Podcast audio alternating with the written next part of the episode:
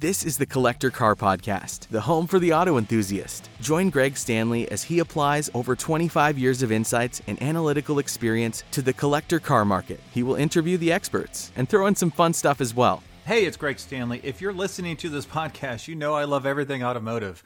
This passion has expanded to include being a car specialist consultant for RM Sotheby's. So if you need assistance buying or consigning a collector car at any one of our online or live auctions, including Scottsdale, Amelia Island, or Monterey, you can reach one of our car specialists at rmsotheby's.com or you can email me directly at gstanley at rmsotheby's.com. Metron Garage is a company designing unique garages, condos, and other structures specifically for the auto enthusiast. They've got eight models to choose from, including two story options, which I think is super cool, while with a very modern look and feel to them. And they come in all sizes and they're fully customizable. You can check out them today and start specking your own ultimate garage at metrongarage.com, where you can request a catalog or talk to someone to learn more. So be sure to check it out. I just want to give a quick thanks to Euro Classics for sponsoring this episode.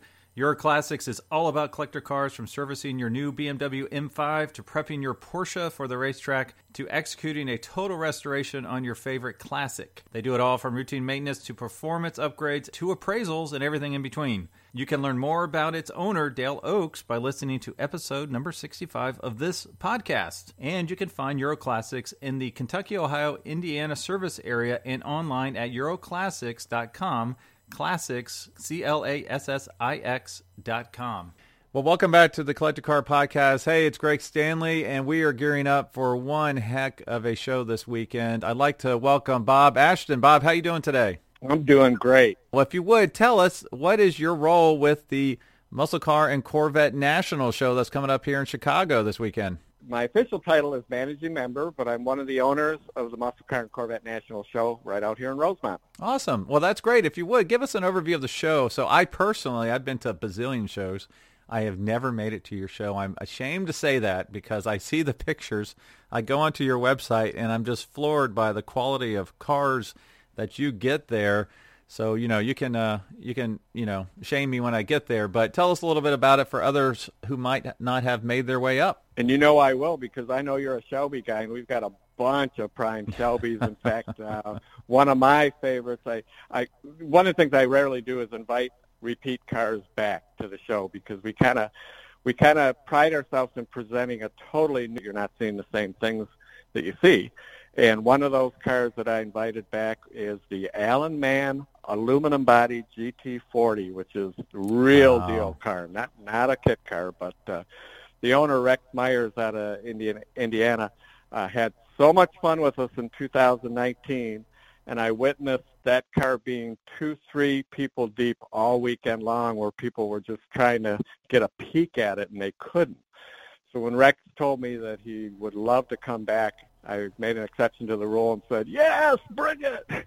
so, that's one thing that's just blown me away. So put that on your uh, your gotta see list. I will put that on my to to see list because Rex and I had a great conversation like the week before COVID shut the country down at Amelia Island when he was showing that same exact car. So Rex and I at least go back two years. So I will be sure to check that wonderful GT40 out. And this year we're going to make it real easy because we're putting that car in the main lobby before you enter the show, so you cannot miss it. Oh, that's awesome. Yeah, tell us what else is going on at the show. So what we are, we are the world's largest all-indoor specialty show, and we're unique in that our priority is very much on 60s and 70s examples of the rarest, most prime American muscle, rarest and the most prime Corvettes with an emphasis on the C1s, C2s, and C3s. So where a lot of the shows, especially when it comes to the indoor shows, you're going to see lots of hot rods and street rods and cool cars like that, and then a few muscle cars thrown in or a few nice Corvettes thrown in. We're the exact opposite, meaning that probably 85 to 90 percent of our show are American muscle cars restored to uh, perfection, sometimes better than perfection, or even in our barn finds and hidden gems area. But uh, 60s and 70s muscle like Yenkos, Hemi cars, Shelbys, Camaros, Copos, you know, all that kind of good stuff you usually only see one or two of at a show. We have over 550 under 400,000 square feet of roof. Oh, that's just amazing. And you know, it is Chicago in November, the weekend before Thanksgiving, so being indoors is kind of key. so that's really great. And how would, uh, before we get to our Ultimate Garage, how would our listeners learn more about it and if they want to be sure to attend this weekend? We abbreviate the name because obviously Muscle Car and Corvette Nationals is pretty long. So jokingly years ago, my wife would always refer to the show as McCacken. so uh, that became the kind of the buzzword. Everybody calls us, oh, you got to go to the McCacken show. So we use that throughout our uh, advertising, a lot of our web-based stuff. So mcacn.com, McCacken.com. And same thing for our YouTube channel. We have McCacken TV, which has examples of what goes on at the show. And um, of course, if you search us on YouTube, you'll see over 300 videos that people have put up from various shows over our 13-year history. Oh, that's just awesome. That's really great. Yeah, so I know I will have my walking shoes on.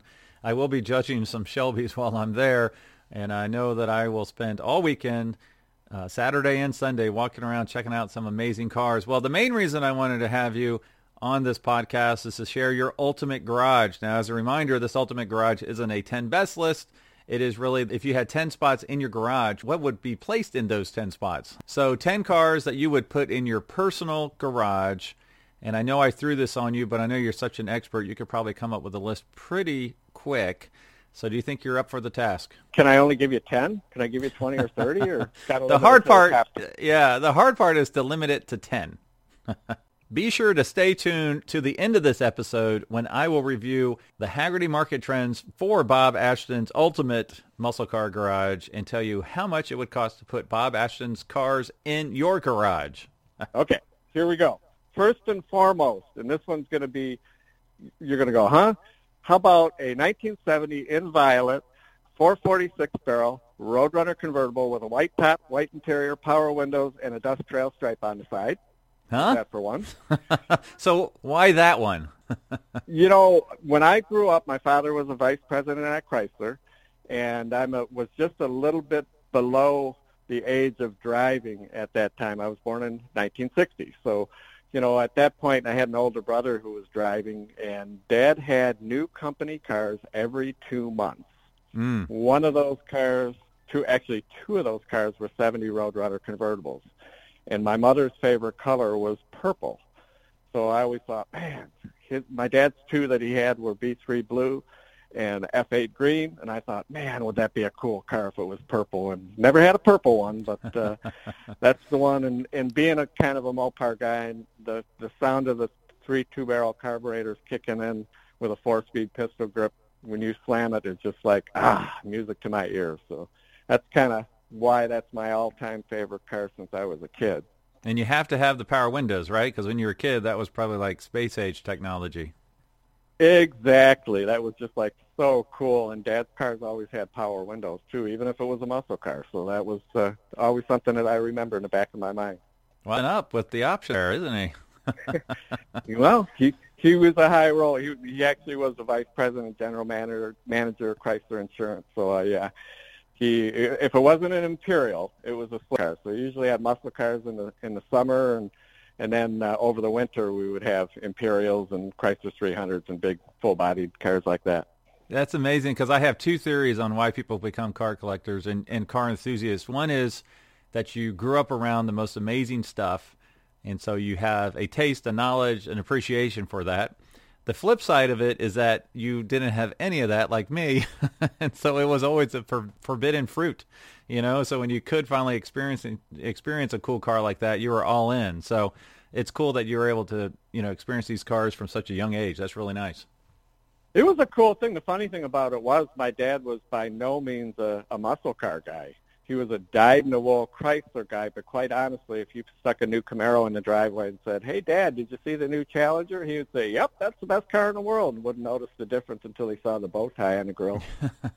oh, that's great. All right, well, what's next on your top ten list? Okay, number two, I'm going to throw. A, I'm going to shift gears a little bit. It would be a competition blue Boss 302 Cougar Eliminator. Hmm. Number three, we're going to throw in something that's made of plastic. I would have a 67, 427, 435 Corvette coupe. I love the coupe for 67. And again, you know, three two barrels. Now, is that a side pipe, non-AC, four-speed car? All out. Yes, sir. Yes, sir. that would be the way to go in my book. Okay, um, sounds good. Number four, we're going to go back to Mopars again. I've got a thing for 71 Challengers, so I would like to see a 71 Challenger in green go. Again, got to have a pistol grip shifter.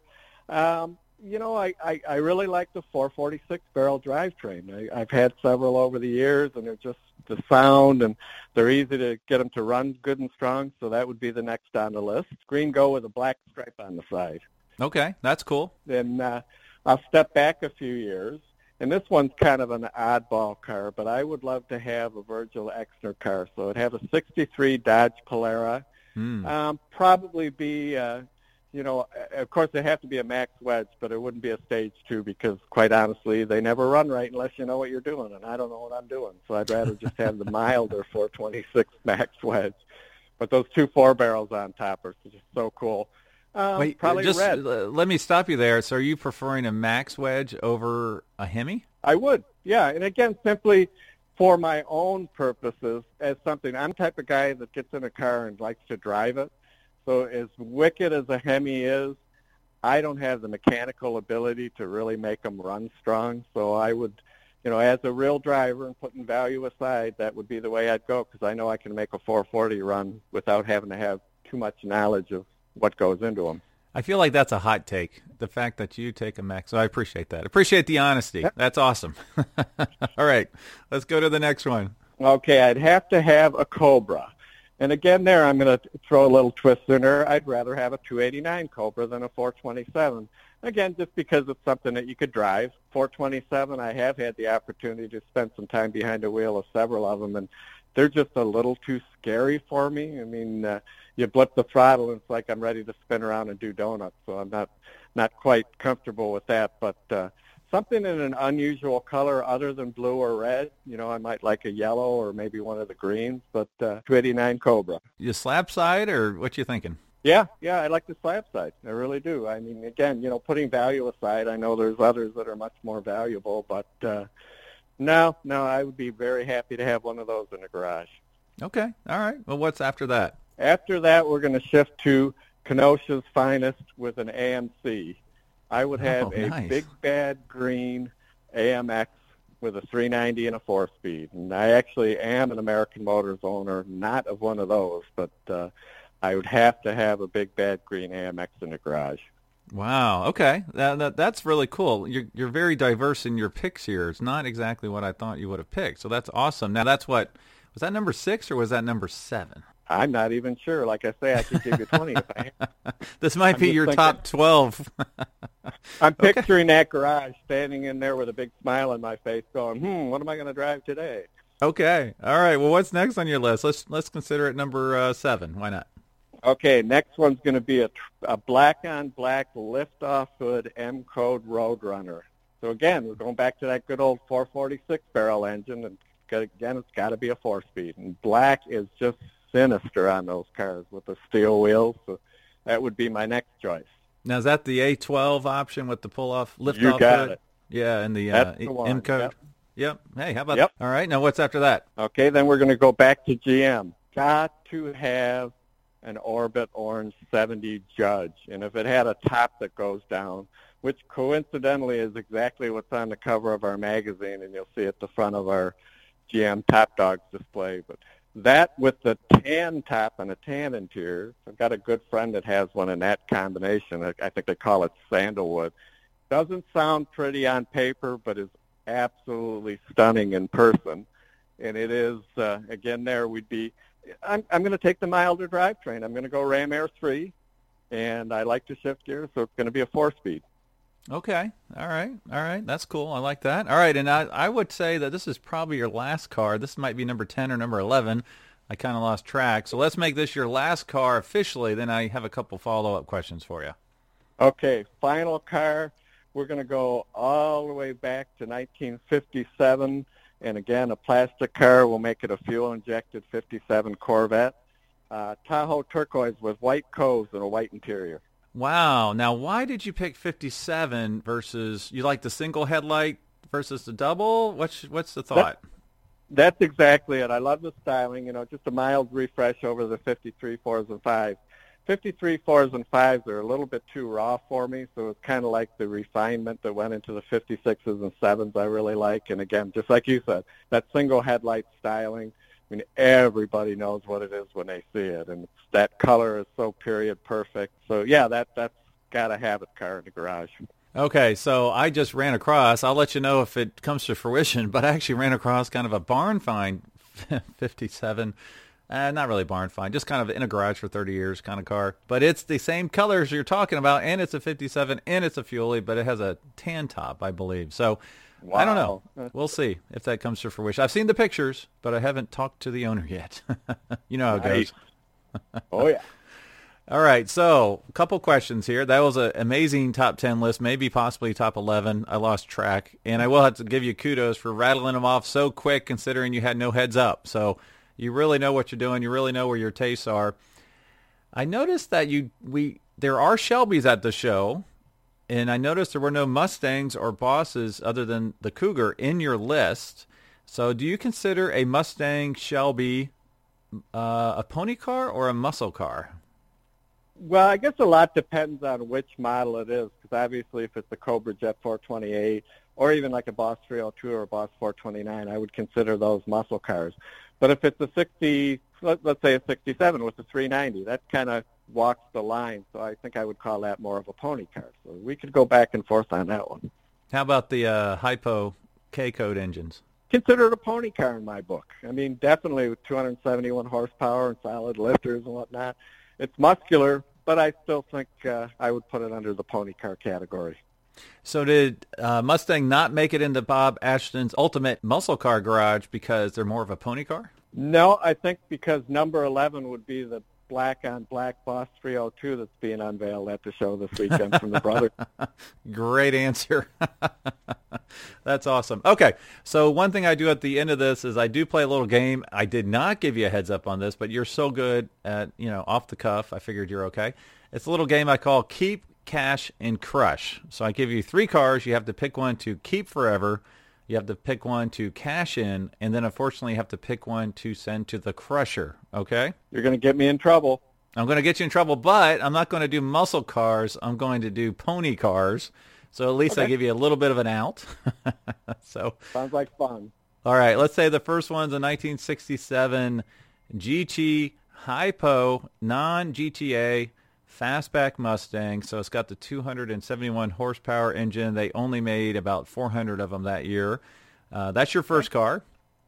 Yeah. Let's say your second car. Let's say it's the 1969 Indy Pace Car Camaro, the white with the orange houndstooth interior that's absolutely gorgeous. Okay. And then let's say the last one's a Pontiac Firebird, big block car. Let's say hmm, 19, what do you think, 70? White with the okay. blue stripes? Oh, I like it. Okay. So which one would you keep forever? Which one would you cash in? And unfortunately, which one would you send it to Crusher? Let's assume all of these are grade number two cars, not Concours, but really nice. Okay, we're keeping that trans, uh, that Pontiac for sure. I love Ooh. those cars. That might be number 12 on the list. Oh, okay. So we're keeping the Trans Am. Okay. And let's see here. Boy, you're making it tough. I guess we're going to have to, and this is going to hurt some people. I guess we're going to have to crush the old pace car. Ooh, I thought I thought we weren't going to be friends anymore if you crushed the Mustang. Okay, so we're going to crush the pace car, and you're going to cash in the Mustang. Is that the way you're doing it? We're going to cash in the Mustang. I think it might have a little bit more appeal. May not be the most valuable, but if it's the right car, and like you said, 289, 271 and I want to get rid of it in a hurry, I think that's going to be the easiest one to find a new home for. Awesome. Well, thank you so much for being on the Collector Car podcast today. Is there anything else you wanted to mention about your incredible show coming up this weekend? I just want to say, come on out and see us. We have over 550 cars coming in from 41 different states, and I'm so happy to say also three provinces of Canada since the borders opened up now. And no matter what brand or make or model you like, I will personally guarantee you're going to find more cars that you will like under one roof than you've ever seen before. That's so awesome. Well, thanks so much for your time today, Bob. Thanks for letting me spread the word. All right. Well, that was quite an ultimate garage from Bob. I can't believe how quickly he rattled off all that information. So let's find out what the Hagerty values are for these. Turns out it was 10 cars, not 11. I kept on thinking we were one ahead, but no, it was 10 cars just like it's supposed to be. So that was awesome. So I'm just going to run down the list here, share some of the one year and two year dollar increases or decreases based on the Hagerty valuation tools to see how much it would cost to put Bob Ashton's Ultimate Muscle Car Garage, to put those cars in your garage. All right. The first one was a 1900 convertible, and basically that has gone up about $9,000 in one year. So the general trend here is that muscle cars have been soft, but they're starting to appreciate a little bit in the marketplace. A couple more so than others. Out of his 10 cars, there are four of them that have been totally flat for the last two years. And there are, let's see, in two, four, uh, three of them actually that have been negative over two years. Uh, in the latest one year, all of them have been positive. So there is a shifting of tides when it comes to muscle, quote unquote, muscle cars. All right, so that one in number one condition is worth $141,000. The second one's the 1969 Mercury Cougar Eliminator. Number one condition, $114,000. Uh, that's up 8.6%. The latest one year from two years ago, two years ago was actually down 7.3%. So it's still not up to its two-year high, but uh, the latest one year it has gone up.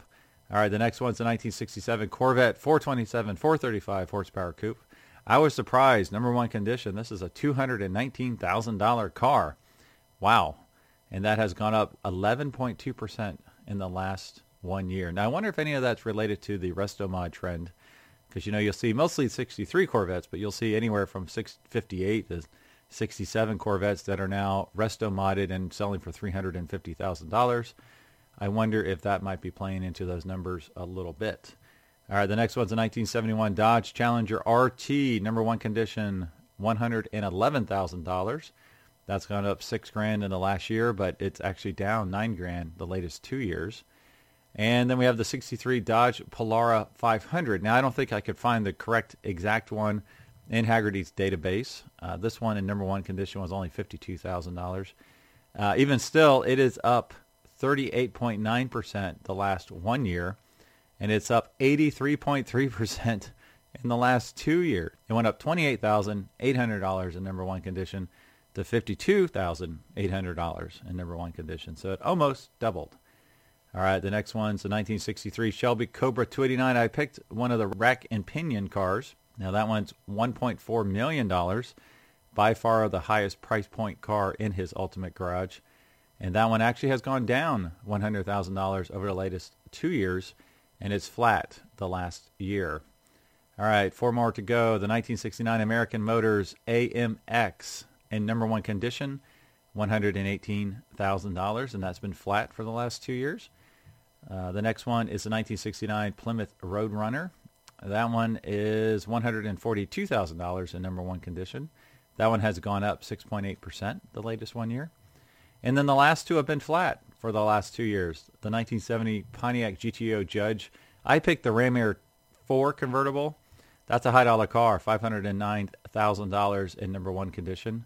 No change over two years. And then the last one's the 1957 Chevrolet Corvette Fuelie uh, flat for the last two years at $187,000. Now those were soft, so I feel like they are flat, which means they'll probably start appreciating here soon.